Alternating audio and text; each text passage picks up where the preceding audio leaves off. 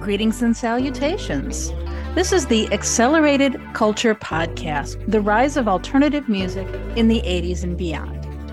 In this podcast, we aim to walk through an often ignored bit of music history. My co host Trey and I will explore how new waves stormed the airwaves in the early 80s and gave way to the rise of alternative music.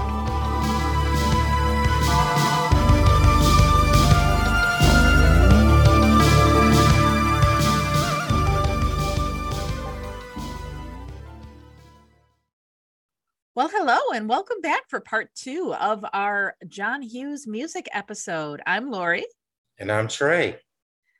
So, last episode, we got as far as 1986, Pretty in Pink. And today, we are going to start with what? Ferris Bueller's Day Off, which is also 1986. Oh, one of my favorites. It is a great movie. He, well, he sure turned them out, didn't he? you know, he really did. And I think at this time in his career, I think he was using the money from one film to kind of finance the next one, Probably. you know, to, to keep the creative process going. Yeah. Exactly. All right. So, you know, Trey, after we recorded that first episode, I had a very, very interesting encounter at a karaoke bar here in Chicago. I was singing a lot of 80s songs, as was uh, a friend of mine who was there. And uh, a gentleman came up to us, introduced himself. His name is Gene. And we got to talking. You know, we realized we both have similar backgrounds, both about the same age, both in education. And I invited him to listen to Accelerated Culture. Wow, very cool. Yeah. So Gene sent me an email. It came through actually last night. And it's here's part of it. This is cool. I looked into your accelerated culture podcast. Now, this is significant because he actually has footnotes in this email. This is how you know oh, a fellow wow. a fellow educator. Wow. Uh, I, I was blown away to see you start with the year 1982. Embarrassingly, I had not appreciated the importance of that year in music. For me, it was just an interesting slash amusing year in my life, namely the year I started listening to music on the radio. The first songs that I was particularly drawn to were Take It Away by Paul McCartney and Steppin' Out. Hence, I was pleased that Steppin' Out made it to your list. Also, your comments about the fear of nuclear war during that time brought back a myriad of memories. A couple more artistic ones that stand out are the movie The Day After, alluded to by your colleague, and Sting's Two Cents on the Matter, namely his song Russians. Oh, I love that song. We had actually uh, been talking. There was another Sting song that he liked to sing at karaoke that was not available in the catalog, but um, that was the part of the email that was relevant. So, Gene, thank you so much for listening, and I hope to see you at karaoke again soon. Maybe we can sing a duet. Hey, Gene, thanks for listening. That's that's pretty cool. And now we continue with part two of the music of John Hughes films.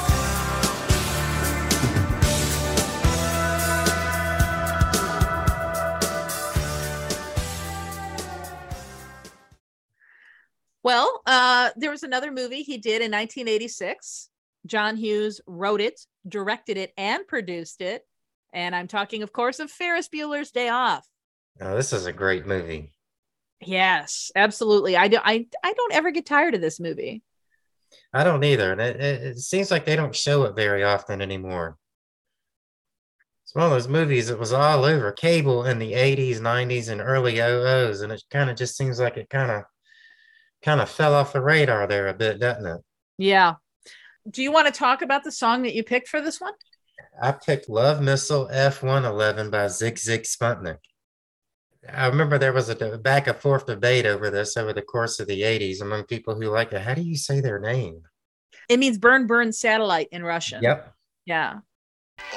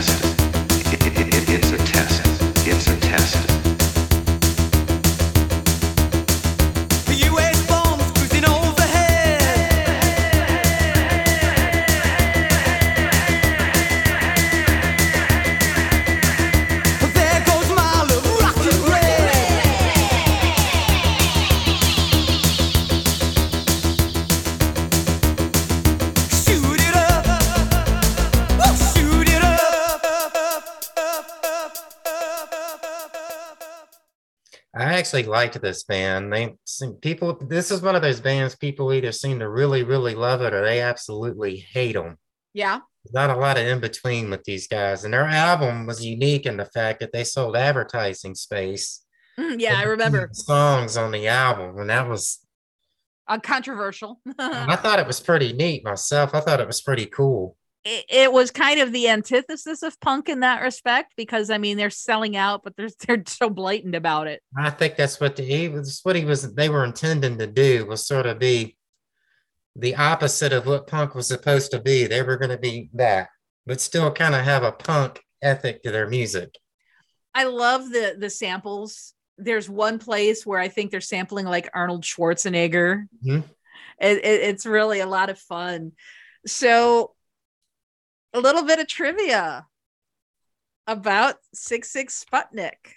The bass player Tony James went on to join the Sisters of Mercy in 1990. Oh, I didn't know that. He stayed with the band. Just, I'm not sure how long. There's not a lot of info about this era of the band out there. He was in there about a year. Some people say he played on the Vision Thing album. He says he didn't. Who knows? But he did tour with them for the album, which I saw that tour in Atlanta in 1991. It was when Public Enemy was opening for him. And I don't know, Public Enemy was all right, but the Sisters of Mercy were badass. I mean, they were fantastic. Okay. I had no idea they were going to be that great live. They just absolutely went off. Oh, that's cool. Well, they had like a six piece band and backup singers and everything. And you couldn't see them. The, the, the stage was completely fogged the whole concert. Hmm.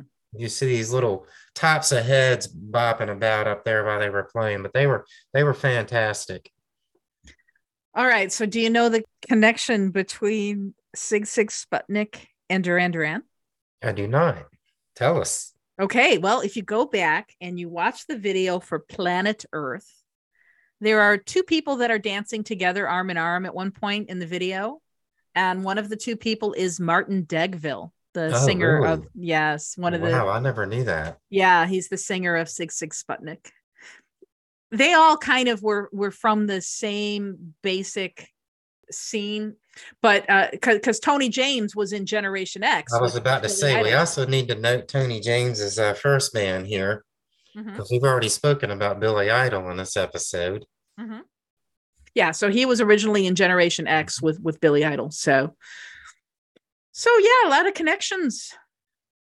So I I picked another song from that film too, and these two songs kind of have I think the same vibe or similar vibe. I picked "Oh Yeah" by Yello.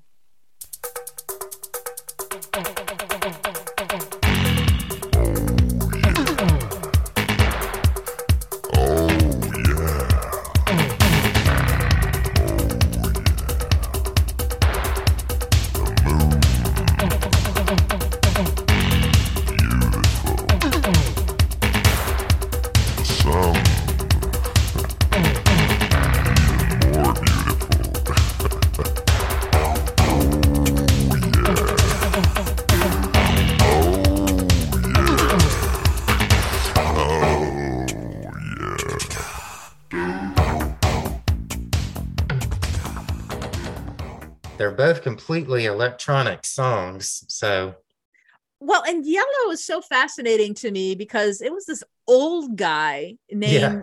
Dieter Dieter Meier, I think his name was. Mm-hmm. And he did a lot of movie soundtracks. I remember uh, he did Nuns on the Run. Really? Yeah, he did the soundtrack for that. Uh, he actually did a song for another John Hughes movie we're going to talk about later Planes, Trains, and Automobiles you know, to me, Oh Yeah is the iconic 80s song. It embodies everything that, you know, 80s music is. I can totally see that. Yes. And then, of course, there was that episode of It's Always Sunny in Philadelphia where they're talking about it, and uh, Charlie Day calls it Day Bow Bow. He's like, you know, they're gonna play, we're gonna do a montage, and they're gonna play that song Day Bow Bow, and they're like, what's Day Bow Bow? And he's like, Day Bow Bow. I, this song just makes me think of the scene of Ferris Bueller's Day Off that it's in the bus ride. That is that mm-hmm. is hilarious to me. Yeah, absolutely. I, I mean that and um, the one that you chose the Sigue Sigue Sputnik was him uh, running and jumping over the fence, right? Yeah, or was yeah, that yeah. yeah. And they did a Domino's commercial with that a few years back where they, they they? recreated that. Yeah, I'll have to see if I can dig that out for you. It was actually cute. I haven't watched broadcast TV in probably 15 years now. So Yeah. So the movie Ferris Bueller's Day Off, of course, me being a Chicago kid, you know, I have a, a very soft spot in my heart for Ferris Bueller's Day Off. Right? He does all of the things that well, I mean, not so much a, a- a Chicago kid, but maybe a tourist would do, you know, going to the Cubs game, the parade on State Street, going to the Art Institute Museum, right? I mean, it's it's kind of like the ultimate day off. Then there's also the invented restaurant with Abe Froman, the sausage king of Chicago.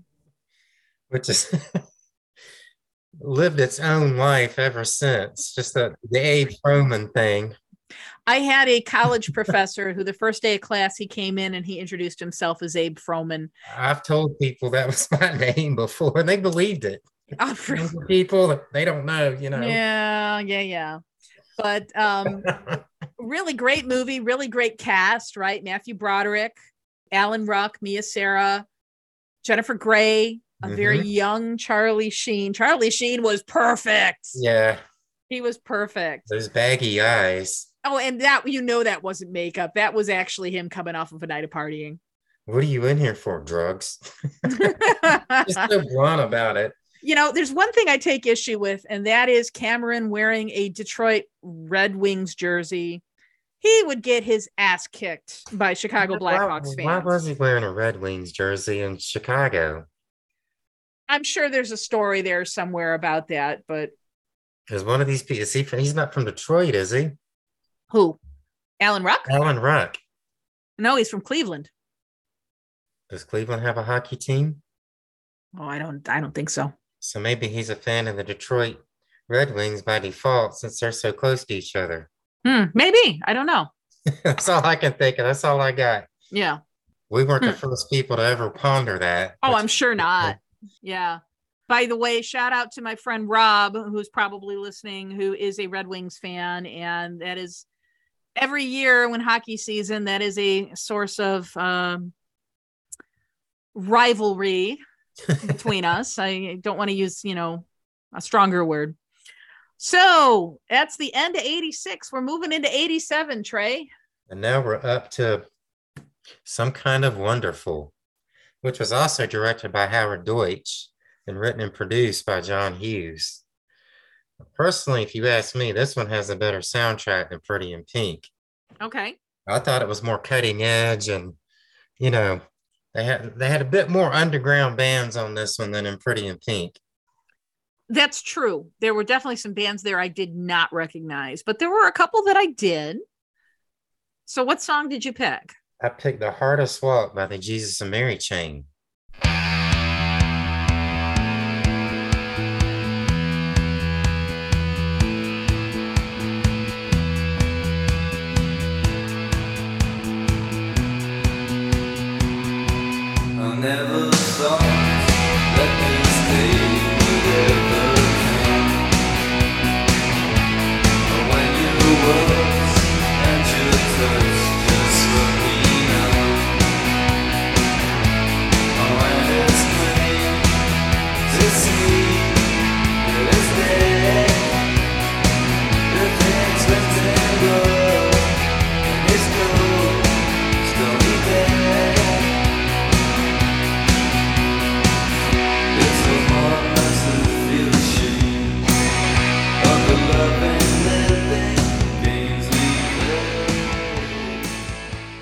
Which exists in two versions. There's a version on Psychocandy, which is a bit slower than this one. And then there's this version, which is used in this movie, which I can't find anything about them re recording it, or I'm assuming they did it for the movie. Yeah, That's- and you asked me about it. I didn't know anything about it either. I- it's interesting how you there's just nothing about it out there other than it exists. But ah, I love Jesus and Mary Chain so much. The Reid brothers, Jim Reid and William Reid. Awesome band, highly, highly, terribly underrated. Yeah. And their Darklands album had just it, well, it come out shortly after this movie was- released, which is a fantastic album. Mhm. Very different than Psychocandy. I kind of came into them a little bit later. Uh, Automatic was when I started becoming a fan. That's a terrific album too. Yeah. Fantastic, start to finish. Yeah. The absolute burner. Yeah. I actually saw saw that tour, and Nine Inch Nails was the opening act. Nine Inch Nails opened for Jesus and Mary Chain. nobody knew Really? the hell they were. Really? Know, they won the crowd over, but Wow. even Jim Jim said something about him during their set. He was like the opening acts, you know, they're showing us up a bit. Ah. Because you know, Nine Inch Nails came out and did what they do and went off and destroyed everything and you know, breaking guitars and keyboards and it was just insane. Yeah. When Mary Chain come out and play their 60 psychedelic influence stuff, and they kind of, you know, how do you top what Nine Inch Nails did? That sounds like a little bit of a mismatch. Right. I, Yeah. I've heard the Mary Chain actually requested them to open for them on that tour. That they had heard uh, Pretty Hate Machine and liked them. I was like, can we? Can they come open for us? Oh, Again, I don't know how true that is, but right. it was a great show. Right. Concert. All right. Well, keep in mind, Trey, I have not seen this movie yet. We was- agreed that we were going to wait. We're gonna do a. Would you call it a commentary? I think so. Uh, like live live commentary. Sure. We're I don't know how- do a, do a watch episode, and Yeah. this, you know, like Laurie just said, she's never seen it, so Yeah. So we're going to figure out a way to do that. I, I have an idea in mind. What's that? I said I have an idea in mind how to flow it. Okay. All right. Uh, One of the songs that caught my eye, or caught my ear rather, She Loves Me by Stephen Duffy.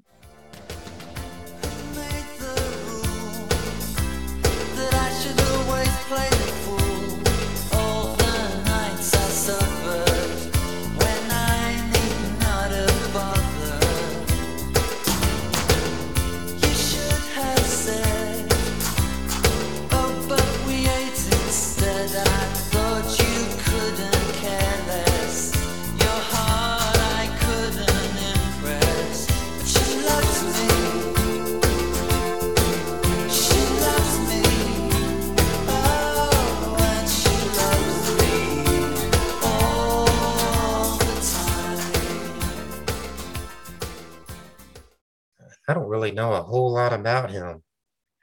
You don't? Uh, well, other than his one claim to fame, his, I guess, so to speak, solo music, I don't know anything about.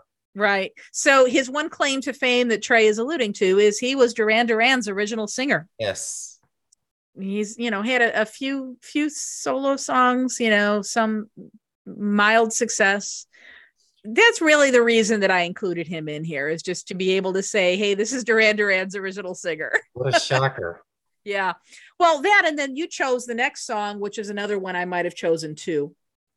I Go Crazy by Flesh for Lulu.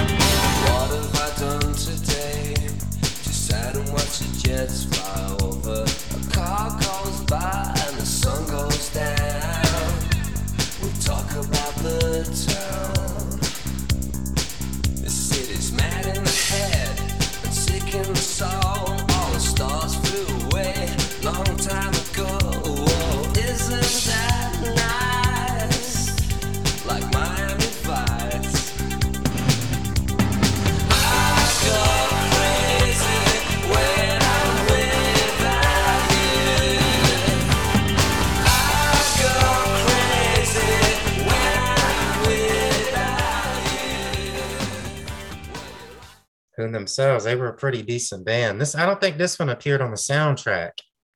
No, but they were a really underrated band. Right. They totally were. And sadly their singer passed away. I think it was in 2015. Oh, I didn't know that. Yeah, he had cancer. Oh, So that pretty much ended the band. But they they they sort of were off and on over the course of the 90s and uh oh ohs. They would break up, get back together, break up, get back together. mm-hmm. And they were actually from England, which apparently a lot of people don't realize. I myself just always assumed they were from Los Angeles for some reason because they did live there for for a good many years.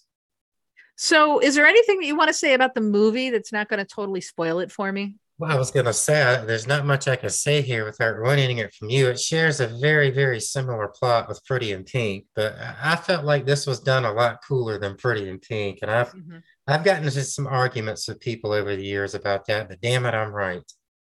Okay. All right.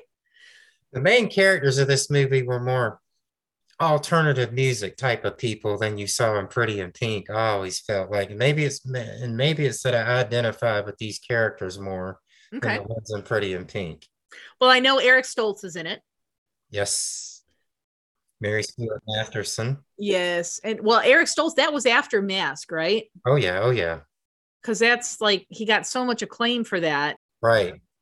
He was cast in Back to the Future, but ended up getting fired. Yeah, they said he was doing a bad job. I, there's a few scenes of that he did for Back to the Future leaked out there on the internet. They're not Yeah. he's not terrible. I don't know. I'm He doesn't seem to have the comedic timing that Michael J. Fox did. I can totally see that. Yeah. And of course, I will always see him as the drug dealer in Pulp Fiction. Oh yeah. Prank caller, prank caller. Who is this? I'm hanging up. I'm hanging up. Whatever happened to Eric? What's he doing these days? Oh, that's a good question. He's done some TV work recently, a few bit appearances here and there. But see, he's still acting and not waiting tables at an Olive Garden. Right, right, right, good right, to know. right. Okay, so then we had another movie in 1987 that was written, directed, and produced by John Hughes. Planes, trains, and automobiles. And that one starred, I do remember John Candy and Steve Martin. Yes. And ironically, I am a huge, huge fan of Steve Martin, and yet I have never seen this movie. You've never, yeah, we talked about that. How you, I don't know. I don't even know what to say. This is one of the funniest movies ever made. You, you, you don't have any idea what you were missing. I understand it's like a Christmas movie, right? Uh, it's a Thanksgiving movie. It's a road trip movie, and it's a, a it's a friendship movie too. Okay. This movie. How did you miss this over the years? I it, I don't know. It just it, it's one of those. It's like I guess I'm just never in the mood. Oh, you, you, you. If you watch this, you will always be in the mood for it. Trust me, it is absolutely hysterical. okay, all right. This is one of the funniest movies of the '80s, without a doubt. I mean, I know the line about the the two pillows. I know that one. There's so much better stuff than that in the movies. This is one of Steve Martin's greatest moments. I mean, he just, eh, you know, he's just Steve Martin in it, but the way he he delivers things is so great. He just kind of has such a parts of this movie. He uses such a droll delivery to sarcastic lines, and it just works so well. You know, John Candy's such a happy-go-lucky guy, and they just play play off of each other so fantastically. You know, I some some people have said that Molly Ringwald is John Hughes's muse.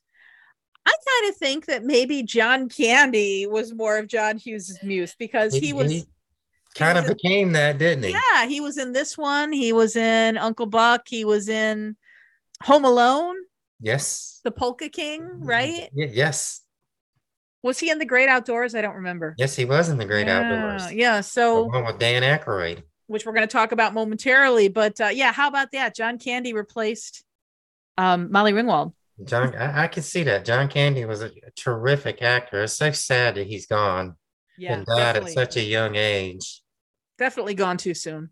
Yes, and they said you know, he didn't have any bad habits or anything, and just you know was one of the nicest guys ever. There's a story out there from like a set worker that uh says he was unloading some stuff out of a car one day into a building, and John just walked up and helped him carry the stuff into the building, and was Oh wow! being very cheer- cheery and friendly with him. Oh, that's cool. Like he was just one of the guys. That's so cool.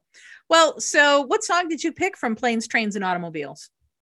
I picked Red River Rock by the Silicon Teens.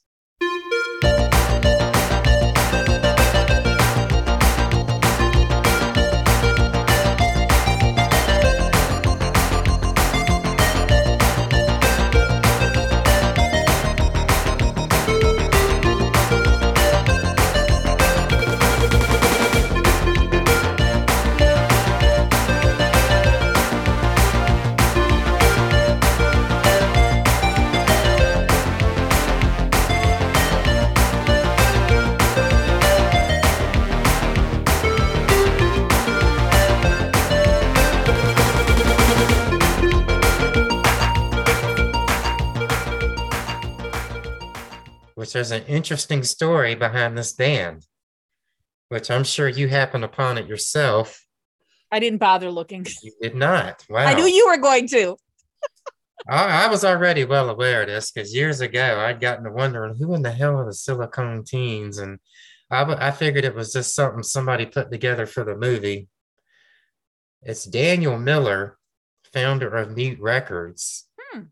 did this, started Silicon Teens as a joke in 1980, and even had fake band members and everything for interviews, and completely pulled the wool off over people's heads with the whole thing. He had a fake singer, fake band members. They did interviews. I Huh. think they even charted a single in the UK charts with it.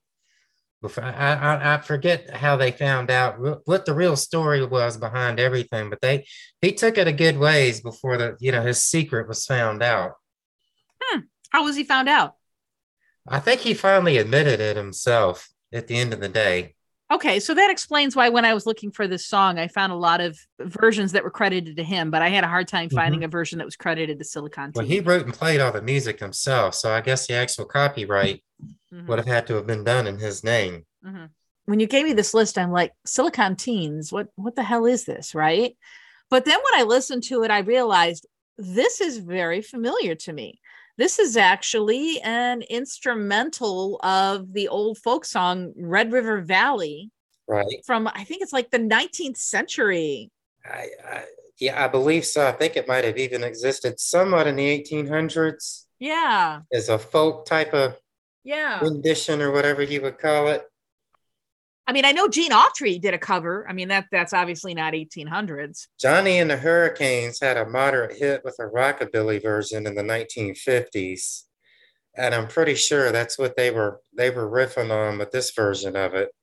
Interesting. And you said that this is somehow uh, relates to the plot of the movie, or I mean, is something happening in the Red River Valley?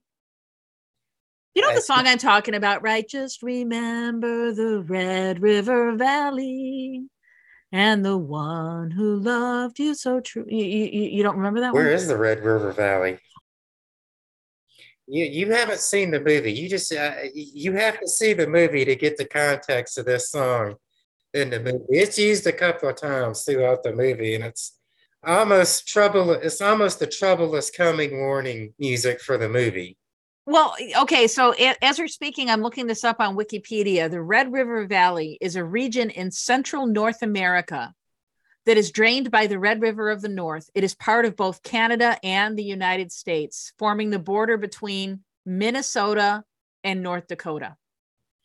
There you go. You can get your geography and your 80s music trivia with our show. Aren't you glad you tuned in, folks? I still can't believe you've never seen this movie. Yeah. We may have to do like another watch episode Oh boy. Oh I boy. mean, this this is one of the funniest movies ever made. okay. I mean, you just you have no idea what you're missing. Okay. All right. I'll add it to the list. It's, it's you know what I hate to sound ridiculous like this, but the ending of it is absolutely heartwarming. Okay. I mean, at the end of this movie doesn't touch you and make you feel good. You you just you aren't a human being by any stretch of the imagination. Okay. All right. Well, I'll put it on my list. You need to. You need to watch it very soon. right. So we can talk about it. All right. Well, I did choose a song from this soundtrack. I chose Modigliani, Lost in Your Eyes by Book of Love.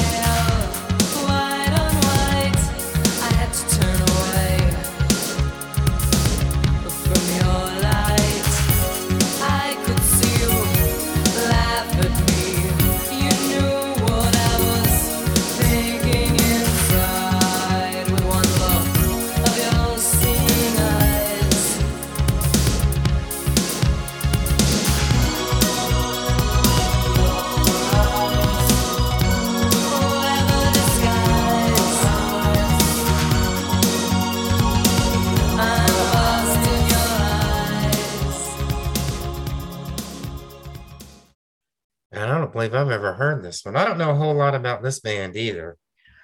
you know, they they pop up in my playlist every once in a while. They're led by a vocalist named Susan Ottaviano. Yep.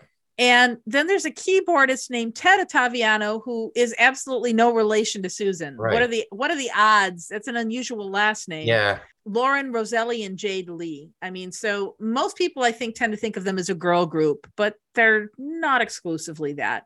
Was it one of these girls from England and one was American? Or am I thinking of someone else there? I'm wondering if you're thinking, hmm, I don't Actually, know. you know what? I'm thinking of Voice of the Beehive. Except they're both American. Are they? I thought one of those girls was They, American. they moved. They moved to England. Oh, that's right. Okay. Well, go ahead. I'm screwing up. No, it's okay because I, I I'm afraid I don't know a lot about them. I mean, I know they're from Pennsylvania, I was going to say they're from Pittsburgh, right? Philly. Oh, I'm Close. just strike, striking out. You should leave all this in there so the audience can hear us being silly about it. That's all right. So, um, yeah, they they actually had a few, you know, like new wave modest hits, and I just like this one. It has a the uh singer's voice just has a very kind of ethereal quality to it that I really like. So, I know the song I Touch Roses, yeah, that's a good one. which apparently has about 6,000 remix versions. If you put it in on YouTube, which I think some of them are official and some of them are just fan done, but I was like, wow. Right. Well, we've got three songs left in our our countdown, Trey. Next up is uh, She's Having a Baby. So that was from 1988. I didn't realize at the time that this was a John Hughes film. He wrote it, directed it, and produced it. Exactly. It's one of his more, I guess you could say, adult movies, kind of like Planes, Trains, and Automobiles. You said you didn't care for it, correct? No, so I saw it uh, in the theaters with my boyfriend at the time. It was just okay. I think maybe being in high school, it was not something I could relate to. I wonder if maybe if I were to watch it now, if I would find it more relatable. I was 18 when I saw it, and I saw it with mm. my girlfriend, and we both absolutely loved it. Yeah, I mean, it was cute. Don't get me wrong, but I was with my grandmother, and you know, she, she said, "Oh, what movie did you go see?" And I said, "She's having a baby," and she got this horrified look on her face. Is it rated? So she says, "Is it rated?" And I I don't know what she thought. She's having a baby. What like this is a how-to film? you know i don't know what she was thinking i'm like no gammy it's not rated and then we just left it at that is it rated so anyway what song did you pick from she's having a baby Haunted When the Minutes Drag by Love and Rockets. Haunted by your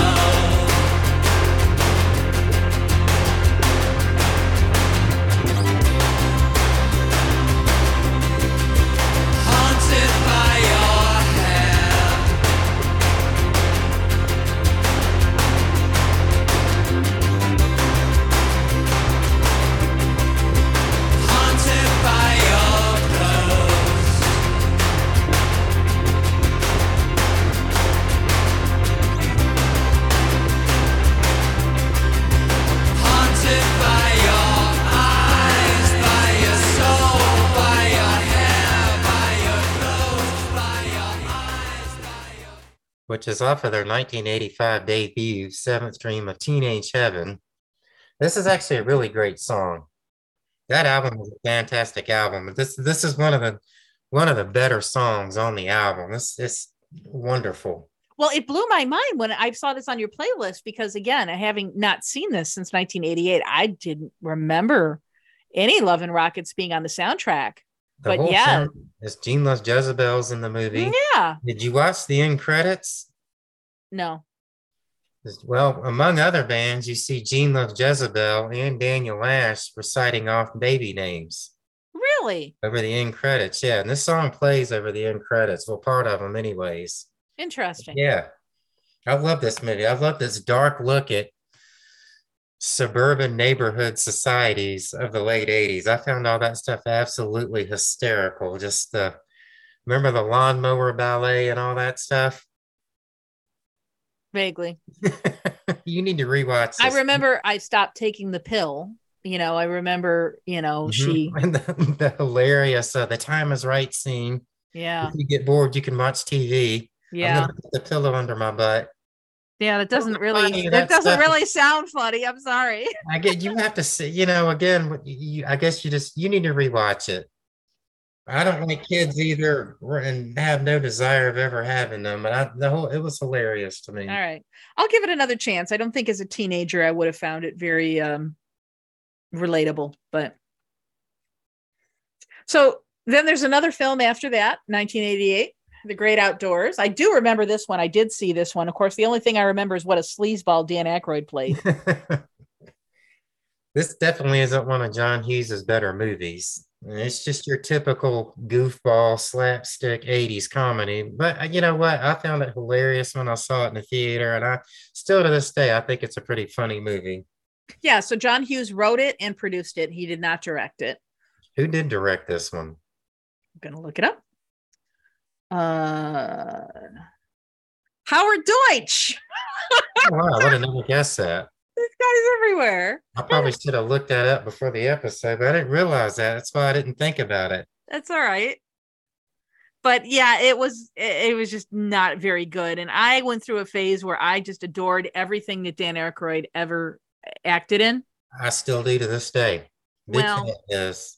This was one of two films that he was in that I absolutely cannot stand. What was the other one? Nothing but trouble. That movie's grown on me over the years. Oh, that's one of the worst movies ever made. it, it, it gets that title. Yeah. I've rented it back in 1991 after it failed miserably in theaters, and I just The only good point of Nothing But Trouble was Digital Underground. that's that's the only redeeming factor.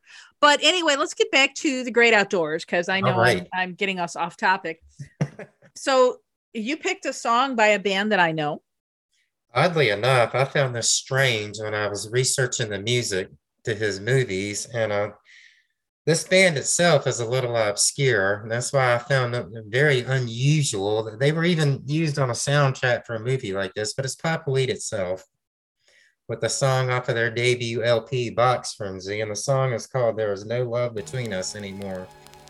When I fall in will be forever.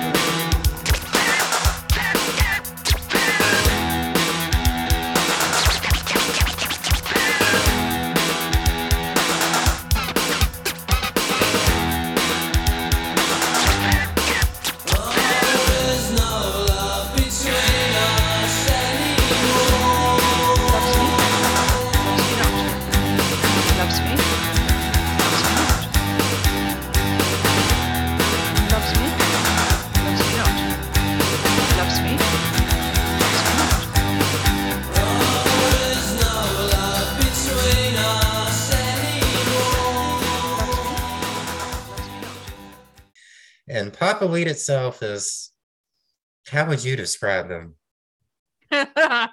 You can't. I, I've never attempted to uh, describe Pop itself. they get grouped in with the Grebo stuff, which Hmm. at times they do have elements of that. At other times they're basically rap music, and at other times there's sort of this almost dark top 40 music, sort of a I mean, there's there's elements of like industrial in there as well. at times, yes.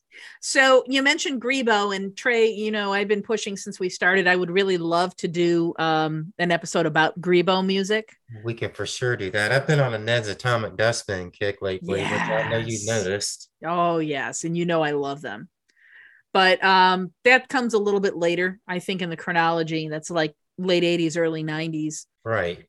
So how does this fit into the film? Is what I'm trying to envision. I'm trying to remember where this would have I taken. can't remember it being in the movie either. That's why I, I found it unusual when I was researching the music soundtracks to his movies, and I saw this on the Great Outdoor soundtrack. I was like, "What in the world?" The only thing I can think of is that it's in the amusement park scene when he meets a girl.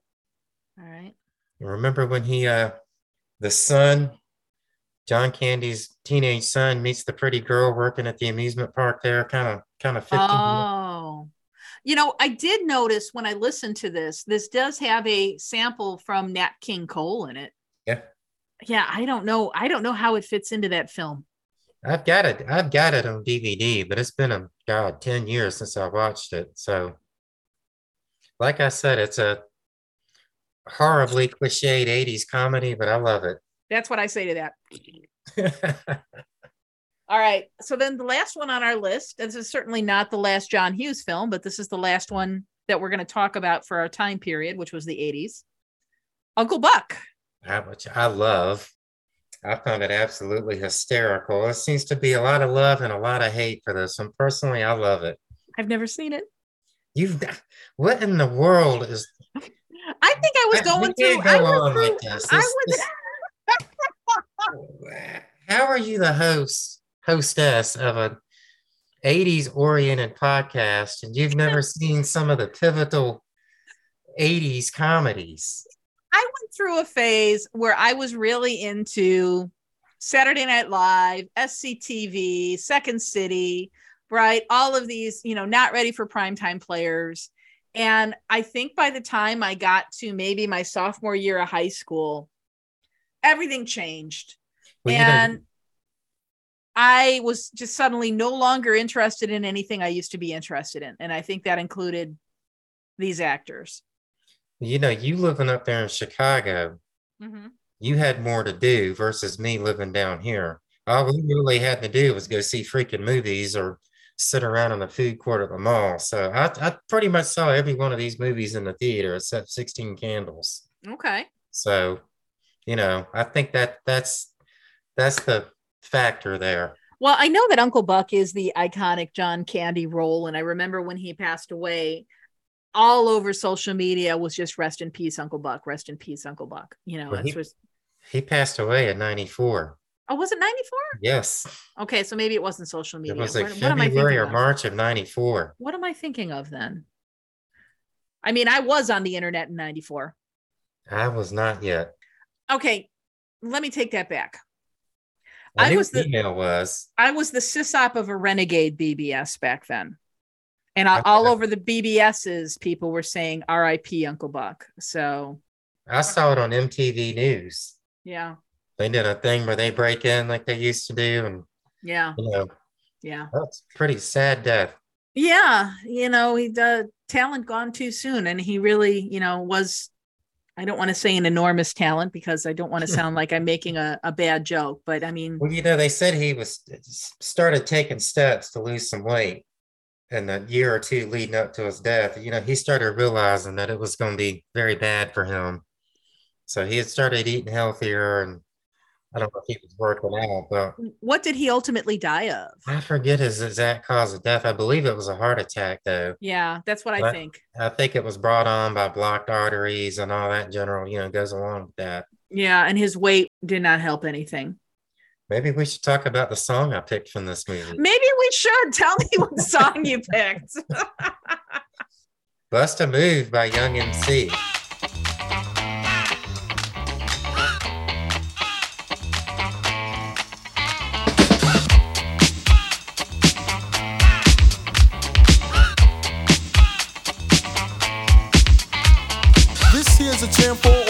Try to do what those ladies tell us. Get shot down cause you're overzealous. Play hard to get females get jealous. Okay, smarty, go to a party. Girls are scantily clad, are showing body. A chick walks by, you wish you could sex her, but you're standing on the wall like you was Poindexter. Next day's function, high class luncheon. Food is served and you're stone cold munching. Music comes on, people start to dance, but then you ate so much you nearly split your pants. A girl starts walking, guys start gawking, sits down next to you and starts talking. Says she wanna dance cause she likes the groove, so come on, fat so and just bust the move. Just